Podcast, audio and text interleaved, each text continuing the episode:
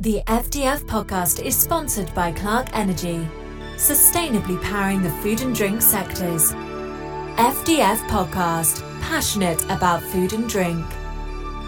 Good morning, everyone, and welcome to the latest FDF Issues Update monthly webinar.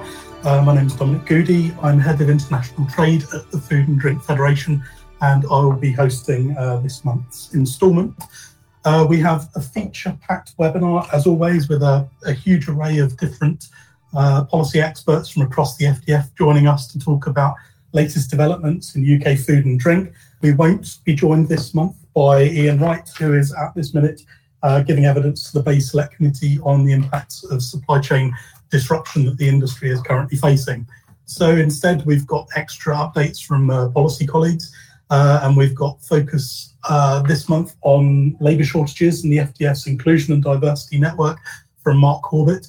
And Luke Hindlaw will be talking about the latest developments in GB Northern Ireland trade and the announcement that we saw in the last week or so from the European Commission. To kick things off, though, I'll pass over to James Hawkins, who'll be talking about political developments. So, I think one of the uh, big things you'll notice from, from my slides this uh, this month is that actually there's not a, a slide solely dedicated to COVID.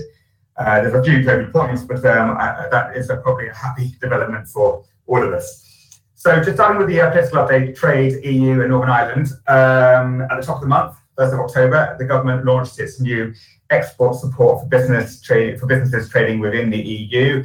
Uh, a bit of an FDF win, uh, this one, because it's something that we were calling for.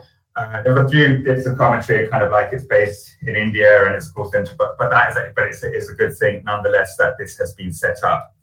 Um, during the month, and kind of still going on at the moment, uh, it's a bit of a kind of um, uh, media comment as much as anything, how the French were very much uh, trying to increase pressure on the UK regarding post-Brexit business. Uh, I mean, without doubt, this is um, uh, the French looking towards doing a bit of a helpful Brit bashing just ahead of Macron's election next year. it's coming down to issues like fishing licenses, where UK has not uh, been as generous as the French would have wanted, um, and French uh, threats to cut off energy supplies to the Channel Islands. Uh, it's also kind of seems to be coming out that there's not total kind of uh, EU support uh, for some of these more hardline French approaches, but it, it colours some of the uh, negotiations which have been happening around Northern Ireland Protocol, which we will be covering later. It's just one of those things just to be aware of, which is bubbling on in the background um, and causing a little bit of consternation to all sides. Um, but uh, on the 8th of October, the DTI launched um, its latest uh, kind of Global Britain initiative with uh, uh the beginning of trade talks with the Gulf Cooperation Council, uh, which will start next year. Uh, the countries which are in that are Bahrain, Kuwait, Oman, Qatar, Saudi Arabia, and the UAE. And it is for food and drink manufacturers seen as one of the kind of top three targets for future future trade potential. so that would be a good thing. Um, DTI uh, continuing to survey um, how um, companies are feeling the con- continuation agreements are working out with Vietnam and Korea. Um, the FDF is, um, is continuing to provide further details post submission with regard to the Mexico and Canada agreements. And the and DEFRA has been in contact with regard to the submission that we uh, sent in uh, around um, talks with India, uh, just to kind of add, uh, just so they can input into DIT, DIT thinking. So, so, so there's no major announcements around trade uh, liberalization uh, talks uh, to the UK and other countries, but you can see that the work is continuing apace. On the 12th of October, so last week, Lord Frost delivered in Portugal a speech outlining what the UK government's proposals were to reform the Northern Ireland Protocol. This was followed up the next day not by means of an answer, it was something that was already scheduled, uh, but the EU, uh, Maroš Šefčovič, uh, the EU Vice President, set out uh, the EU's proposals uh, that it would like to take forward to reform the, the Northern Ireland Protocol. The position of the European Court of Justice is going to be one of the major sticking points, and as uh, people are unpicking uh, some of the proposals, uh, there's, some, some, commentary around that, but I will let Luke go into greater detail. Look in the general politics and economics, it's, it's been quite a busy period in the last month. Uh, so back in September, the, on the 24th, it was the start of the fuel crisis that hit many petrol stations across the UK. And this uh, was uh, one of the precursors for uh, some of the various kind of food shortages or, or lack of food on on, on shelves rather, uh, which uh, we've witnessed in uh, across some shops. The next day was when the government announced a policy to add 5,000 um, HGV drivers and 5,500 poultry workers to, to the existing visa scheme that would take to allow those to run to the end of the year.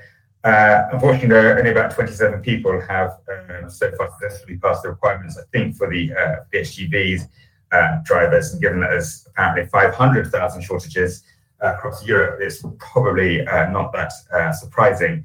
But you can see that this is going to be an issue, labour shortages, which Mark is going to cover after this, which is um, going to run throughout the winter. Um, at the last the month of September, um, this is one of our COVID announcements. Uh, the furlough scheme came to an end, uh, so that will hopefully uh, perhaps um, provide some um, some help for uh, some of those labour shortages. Um, but as but you can see kind of the fact that we aren't concentrating too much on COVID. While it hasn't gone away by no means, the government is very much now thinking that with so many people double vaccinated, with that now expanded to uh, children over the age of 12, I think it is, um, that it is something that will now become manageable. Um, but if you look at opinion polls today, half the population still think that there's a possibility of a lockdown as we go into winter.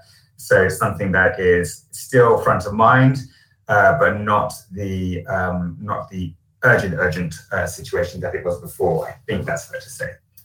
Um, on the 8th of, uh, of the month, uh, the Irish Taoiseach uh, was in Belfast to talk uh, in a series of meetings with five main party leaders, and this was ahead of those Northern Ireland announcements, which I referred to in the uh, on the last slide.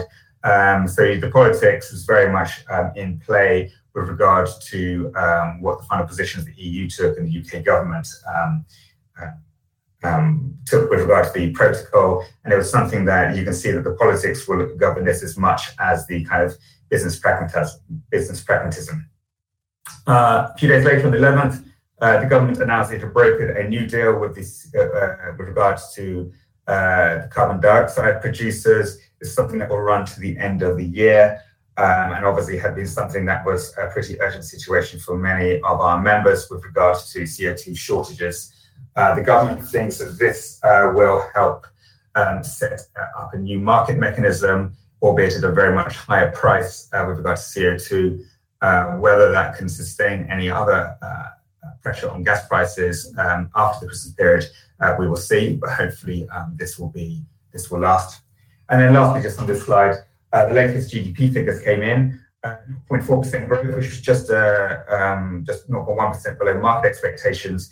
But it is worth noting that while um, there's now record vacancies uh, in the economy, 1.2 million people. The previous uh, July figures were downgraded. They were plus 1. They've been downgraded all the way to minus 1 for July, uh, and that was put down to the pandemic. So the government can see that the government the government is very much hoping and putting a lot of stock on the economy uh, rebounding back. It's still not 0.8% below its pre-pandemic uh, level, uh, but there are increasingly pressures coming onto those growth figures uh, and increasing inflationary um, um, pressures too. So we go to the last slide, just looking at the general kind of state of play. Uh, both parties um, had what, in their own terms, a pretty successful party conference. Uh, so Keir Starmer was able to um, make his leadership slightly stronger. He was able to get through various um, internal uh, leadership and voting uh, uh, reforms. Boris Johnson very much the in the dominant position over his party. There wasn't particularly many uh, uh, policy announcements from the uh, from the Tories, to say the least.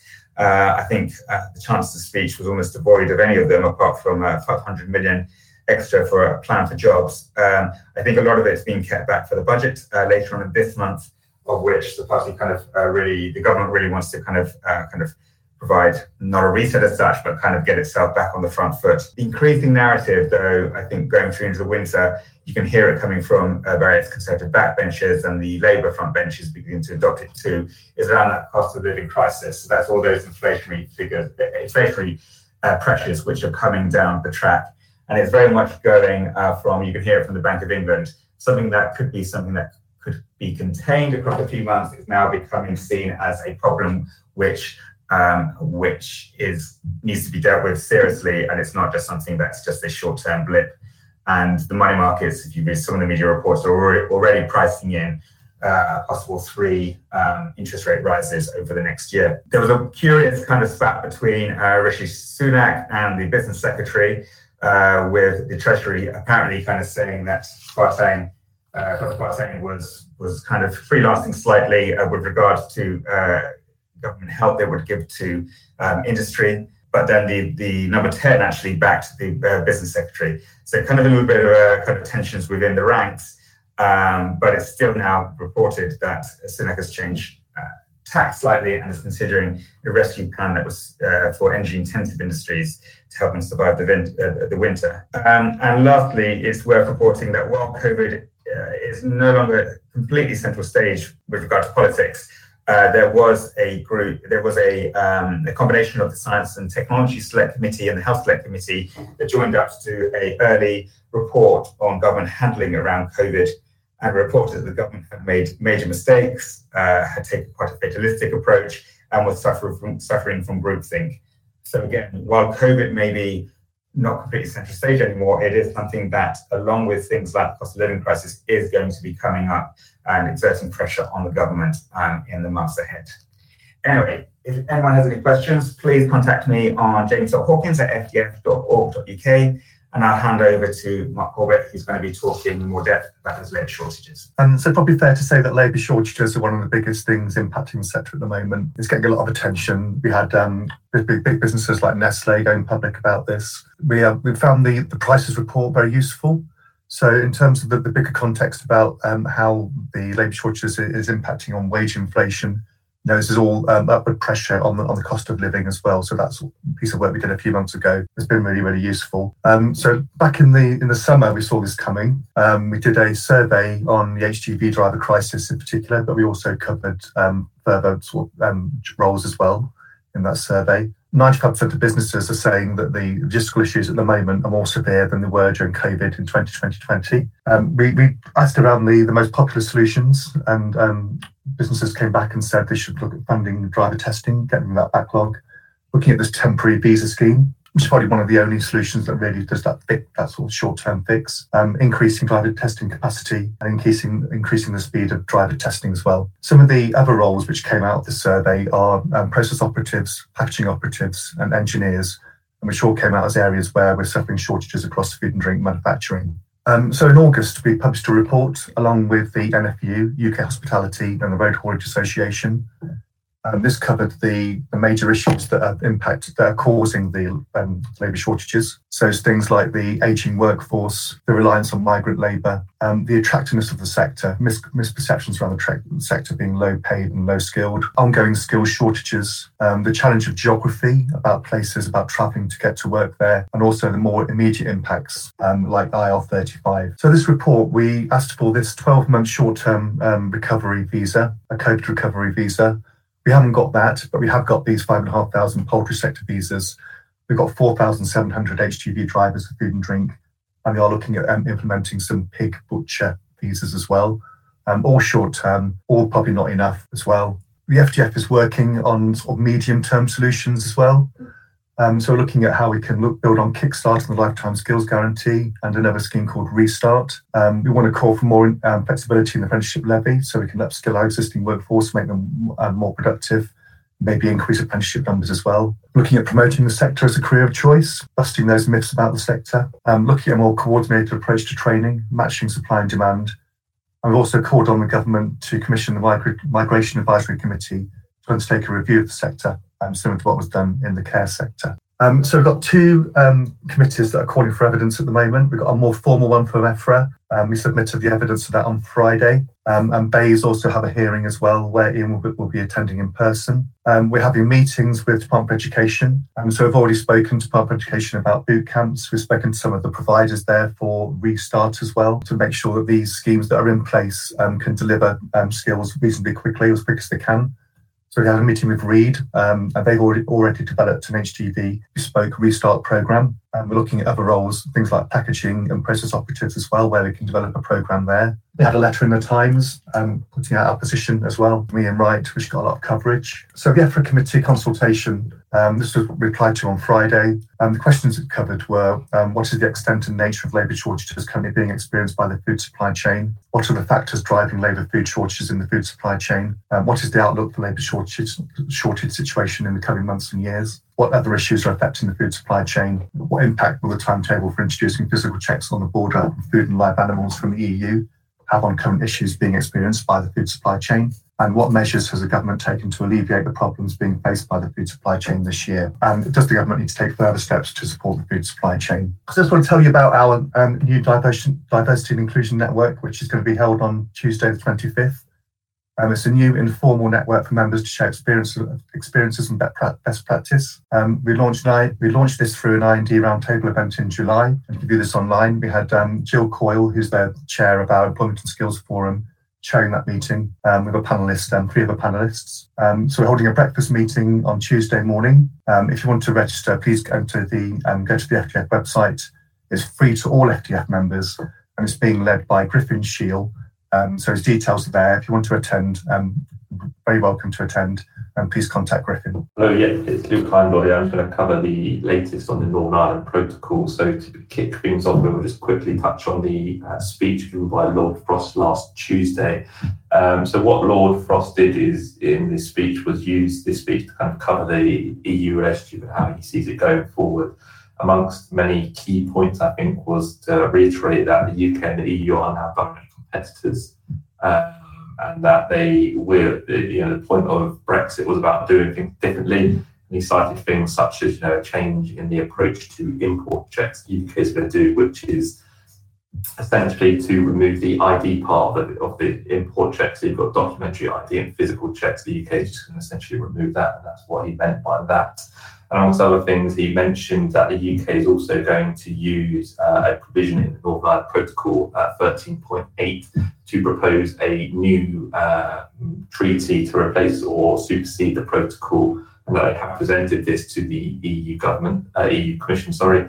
Um, and amongst things, this uh, looks to remove the sole right of the ECJ and do some amendments to the state aid provisions in the uh, protocol as the UK government quite worried about um, decisions it makes in GB having a potential reach back via the protocol and the impact they can do that. Um, so those are some of the main things that Frost touched on. Now, I just thought it was useful just to touch on before we go to the EU's proposals around what the actual UK's uh, intentions are for trading goods between GB to NI. So the approach the UK is looking to put on the table in negotiations is based on a trusted trade scheme. Now the uh, criteria will be uh, done or um, reviewed using HMRC or FSA data by those companies. The way to move goods between uh, GB to Northern Ireland will be uh, using a pre-notification IT system. The data in that will be used to do the uh, that, that will be based on the pre-notification scheme will be largely based on the invoice or dispatch notice that companies use, um, there will be a requirement to have at least commodity codes and product descriptions on those to be able to do some of these checks. And the way that it will be enforced will be risk-based checks um, by authorities in Northern Ireland just to make sure that um, what is on the invoice or the dispatch notice matches up. And if there are any kind of high risk things that they can check those as well. So frequently noted. I think this goes back to one of the EU's main concerns is around citrus black spot and making sure that doesn't find its way into Northern Ireland. And then there will also be an added requirement around the delivery notification. So you, uh, once you get into Northern Ireland, you've delivered it to either your um, wholesaler or retailer, you, you the haulier that's carrying that good deliver, uh, it needs to state that that good has been delivered and to what address within 24 hours of delivery. So that's the UK approach, similar to what the EU proposal will touch on now. Um, so as as with Lord speech, Frost's speech, that uh, the EU put out its proposal last week. I think it was Wednesday. These covered four areas on um, agri-food, customs, medicines, and Northern Ireland stakeholders inputs out. Some of the headlines were around a 50% reduction of customs checks and SPS checks reduced by 80%. Now, I think we need to treat those figures with some skepticism as we'll go into over the next, uh, this slide and the next one. So on the customs procedure, now the document is actually quite vague, so it's quite hard to kind of guess around the actual kind of operability of the scheme. But what it looks to do is two things. It extends the scope of the UK trade scheme and extends the benefits of the UK trade scheme. So at the moment, the scope of it is uh, is mainly around retailers or small manufacturers under 500k, and GB companies can't have it. Now they are looking to uh, remove some of those uh, barriers, so they are looking to how they can include more Northern Ireland manufacturers that are over 500k, and also have GB companies included or hold that authorization as well. And in terms of the benefits, what they are looking to do is apply some of the at-risk criteria to not just duties, but also some of the paperwork. Um, so rather than having to do fully fledged customs declarations for each transaction, you could do use your internal company systems and only submit a customs declaration uh, on a monthly basis. So moving to a periodic declarations. But as ever, the, the details that EU's put out are quite vague and it's hard to get the exact precise nature of how it would work. But I think it's based on negotiations and it's a kind of a welcome step on the customs purposes in the right direction. And a lot of it's a lot of what FDF has been calling for on the agri-food space is where the um, is where a lot of the technical detail starts to trim up some of the headlines. So this looks like it's trying to firm up the current STAMNI grace period that's in place at the moment. So what the EU proposal would do is a retail-only scheme, and it would be based on a single global certificate applying for the lorry movement. But there would be needed to have uh, available to official electronic data uh, data available electronically on each product. Now, how that would be done is uh, is not detailed in the paper, but it's quite an onerous task that essentially I don't think makes any easier than having some of the EHCs that would have applied at the end of the grace period. And it also they look to remove the need for the ID and physical checks, but keeping um, the documentary checks. So now, uh, where most of the difficulty comes in is to the conditions that apply to that scheme. So, as part of this uh, requirement to benefit from that SPS easement, all goods would have to be labelled for sale in the UK only. Um, it's a Northern Ireland only scheme, so it can only be delivered in Northern Ireland. And as mentioned, is for retail only, so it would exclude any Northern Ireland manufacturers or those to the food service sector, despite them having no more risks of bleeding into the single market than retail does. And also is one of the quite odd things and probably the most worrying perspective from FDF point of view is it seeks to apply rules of origin under the UK EU TCA to that as the conditions to that movement. Now we think that would dramatically reduce the amount of products that could benefit um, under this scheme and see quite a lot of people still walking away from the protocol and leave us in no uh, better position than we would have been under full EU rules.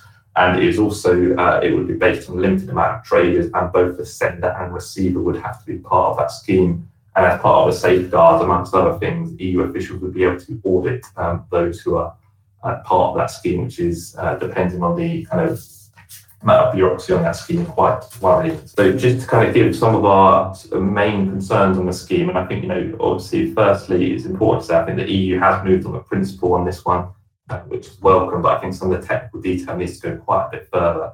And our main concerns are really principally around the simplified certificate. It's not clear if uh, it needs to be signed by a vet or not. I think the, the product level data is worrying, uh, depending on when it's needed. I think if it was needed at, um, after the movement being done, it could work. But I think if it's something that needs to be available to officials before the, the movement, it's something that gets quite uh, tricky for companies been a requirement to meet EU rules as part of the certificates is quite complex as well. Um, I think it's not a problem now, but the UK has intended its um, its wish to diverge, and it becomes a hassle for companies later down the line. And particularly since this is a scheme that is about uh, goods going to Northern Ireland and staying in Northern Ireland, I don't think it's necessarily should be needed for companies to meet the EU rules on that one. Um, and then secondly, uh, the labelling is quite a costly and time-consuming one for companies, and I think it, uh, would question the viability of a lot for many companies on this one. As mentioned, the rules of origin as well, I think is probably our principal concern on this one. I think for a lot of UK manufacturers putting products on the UK, they were never designed to go uh, over the rules of origin criteria and would be immediately ruled out of this scheme. And then fourth, and probably uh, equally as important, the rules of origin, it does not provide any benefit for manufacturers in Northern Ireland or the hospitality or food service. So I think one of the main concerns we have is you know, goods going to Northern Ireland hospitality are really no more at risk of going into Ireland than they are in, in retail, or probably even less so. So, you know, someone who consumes a sandwich that's produced in GB, in a Northern Ireland pub, they clearly aren't going to take that over to the Republic of Ireland in the single market. So why they can't be included uh, in this scheme is a, a, bit of a concern to us. So I think those that's a very quick rundown of where our thoughts are. We're working with both DEFRA on feeding these into uh, the negotiations on this one. In terms of next steps, what happens is the UK and the EU are currently in talks about talks Now, what that means is that it's a technical level between officials discussing each other's positions and clarifying what each other's mean, uh, what each other's position means, then to detail around how that would work. And if we get to the end of that period, which is going to take about three or four weeks, then both sides will decide whether to enter into formal negotiations around what they would replace uh, some of the detail in the protocol about. So that's a very quick rundown around what's been happening on the protocol in the last week or so. Um, if anyone has any questions, do drop me a line uh, at the email just down there, luke.heinel at fdf.org.uk. I'll just quickly give a flash out to um, a survey that we should be publishing soon on movements into Northern Ireland and what would impact the, um, the volume going to Northern Ireland around some of these rules or the full EU um, compliance on the Northern Ireland Protocol. That should be out shortly. Uh, but I'll pass over to uh, Pete, who will be up next. Uh, welcome. I just wanted to update you all on the Project Propeller. I've mentioned in the previous webinars is our um, FDF's endeavour to enhance our support for customs and, and, the requirements. And just to give you a quick headline, have a look at the custom support page on our website if you're interested. However, recent highlights are around our partnerships with Unsworth and our partnerships with Pedagogo. Uh, I'm delighted to say that Unsworth had a really successful event middle of September, uh, and we've got over 100 people with cons- considerable one-to-one follow-ups underway. Uh, and actually, we've also, and Luke, who you've just heard from myself, uh, we're fortunate enough to have a tour of Calais uh, earlier on, and I'm going to share that a bit that later on. In terms of Pedagogo, uh, we're starting to see signs of members' interest. Remember, this is about getting access to the Kickstart scheme and be, being able to either have someone trained on skills with customers or in your facility or somewhere else. So that's a really interesting one if anyone's interested in that particular aspect. So actually 4th and 5th of October, uh, you can see on the picture on the right hand side, or for those listening, there's a smiling, hopefully smiling, 70 people who attended, range of attendees from, from different sectors, actually from Ireland, from UK, from France, with a combination of um, we did a walkthrough of the existing facility and interestingly, the 800 million euro invested new port in Calais. Went through a question and answer session with the port authorities, with the vet processing authorities, with the customers of over three hours. So it was really comprehensive and a great, a great session to attend. Uh, two things that have come out of that. The first thing is that there's a Calais Port Users Forum, which is going to be set up. So anyone is interested, please please reach out to us. And because of the interest in that event, there's going to be another tour, and this uh, tour that we're arranging for the 15th and 16th November is actually uh, going to go through Dover Port. So you're actually going to be able to see the UK side of, of exports and potentially imports on the way back. So I'd really stress anyone interested to get on the ground and have a look to see how these things work. Please reach out to us. It's customers at fdf.org.uk, but of course, you can reach out to myself and Luke as well. And one thing that we're currently working on with the next meeting end of this week is potential discussion to have a visit in Dublin Port. So again, if anyone's interested in that side of things, please reach out to us because obviously the more demand we get for these types of visits, then uh, the easier it is to, to create a justification for them to be undertaken. So please reach out to us in either of those um, situations. Uh, and with that, uh, I'd like to, I'll hand over to Tanya, who's going to talk about the National Food Strategy for England. This is just a quick update um, for everyone on, on the National Food Strategy and some of the work that the Food and Drink Sector Council uh, has been doing recently. Um, so, as a as quick background, um, the Food and Drink Sector Council is a formal industry led partnership with government. Ian Wright from FDF, Terry Jones from NFU, and uh, DEFRA's Director for Food, David Kennedy, co chair the group. Um, members include FDF, NFU, AD, um, AHDB, BRC, UK Hospitality, and some of our business members uh, include ABF, Nestle, Propercorn, Sainsbury's, and Morrison's. Um, so on October 8th, um, the Food and Drink Sector Council published its report, Feeding the Future, uh, working together to build the national food strategy, um, which sets out our industry's contribution to the UK government's uh, forthcoming national food strategy. Um, it's a report that's in tandem to the work that, that Henry Dimbleby uh, has been doing over the last two years. Um, which his report came out in, in July this year. So the Sector Council report sets out a vision um, for 2030 um, for the sector. Um, the industry, we, we see the industry that has played an essential role in meeting the changing needs of consumers and solving the challenges of a complex international supply system over the last 75 years. But there are also areas where the system will need to change so that we can provide a more sustainable and healthier food, uh, to increase productivity and raise skills, and to become more resilient to system shocks. So, building on the collaboration from the last year and a half with the COVID pandemic, um, the Food and Drink Sector Council sees this as an opportunity for industry and government to work together to develop and deliver a plan to address both the short term supply chain challenges and also the long term strategic priorities for the sector. In terms of the key recommendations from the report, um, there is rather a lot in there as, as the report covers six key areas. Uh, the first key area is around partnership um, between um, the government and the sector, as well as having a joined up food strategy across Whitehall and with the devolved administrations. Um, the other areas it covers are skills, productivity, trade, uh, sustainability in the environment, and diet and health. Um, so some of the key recommendations, aside from from the partnership, was, which is an overarching recommendation, um, the report asks for an industry skills campaign that champions great British food and drink careers uh, to replace the apprenticeship levy with a comprehensive skills levy, to double the industry's uh, research and development spend, and to support SMEs to access innovation expertise. Other recommendations include the to maintain high standards of food production and integrity of raw material and inputs, um, a Team UK approach to trade priorities and promotion across Whitehall and the devolved nations, to achieve sectoral emissions reduction targets for 2030 to indicate the pathway to net zero in 2040, and for a 10 year government strategy that encompasses obesity and balanced diets, focusing on changing the food culture in the UK. Um, the report is available on the FDF website, um, so if, if you're interested, please check it out there.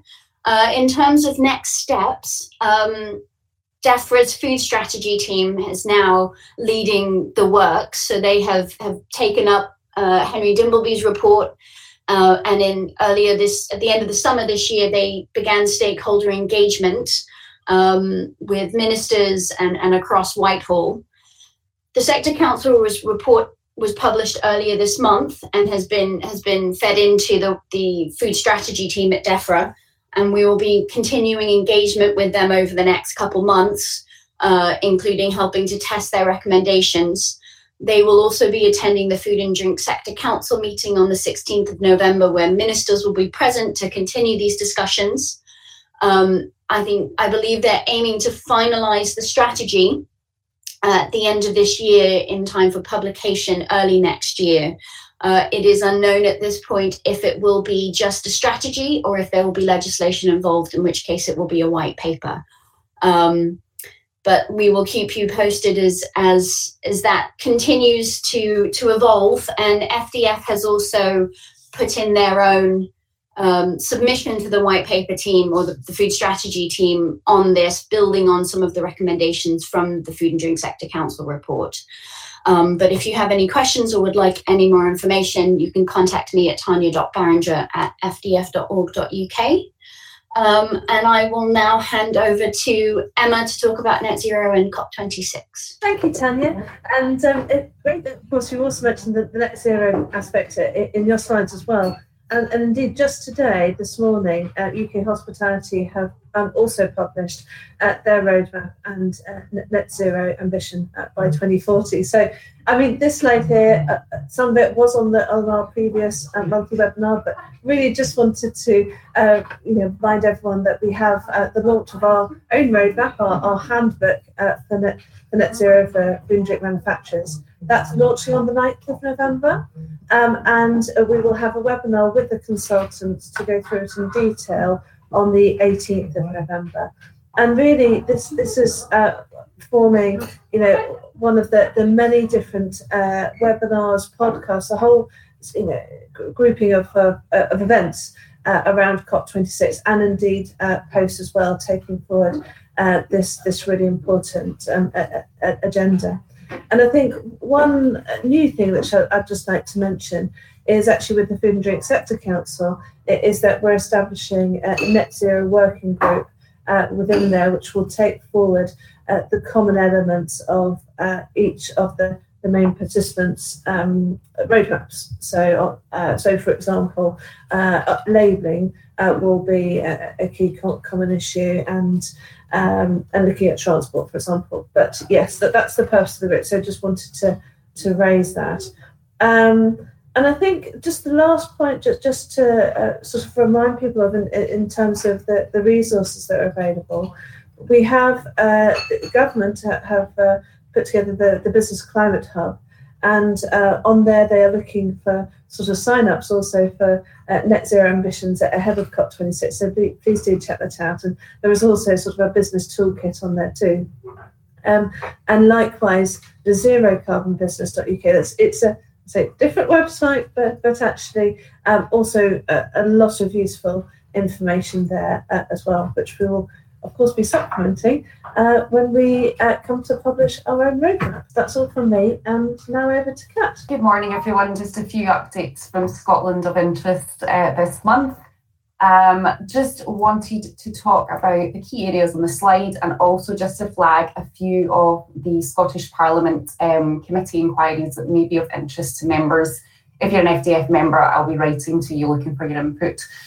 So, kicking off with um, the right to food, I just wanted to flag that the right to food has been a hot topic in the Scottish Parliament over the last month, with the SNP committing to include the right to food in their human rights bill.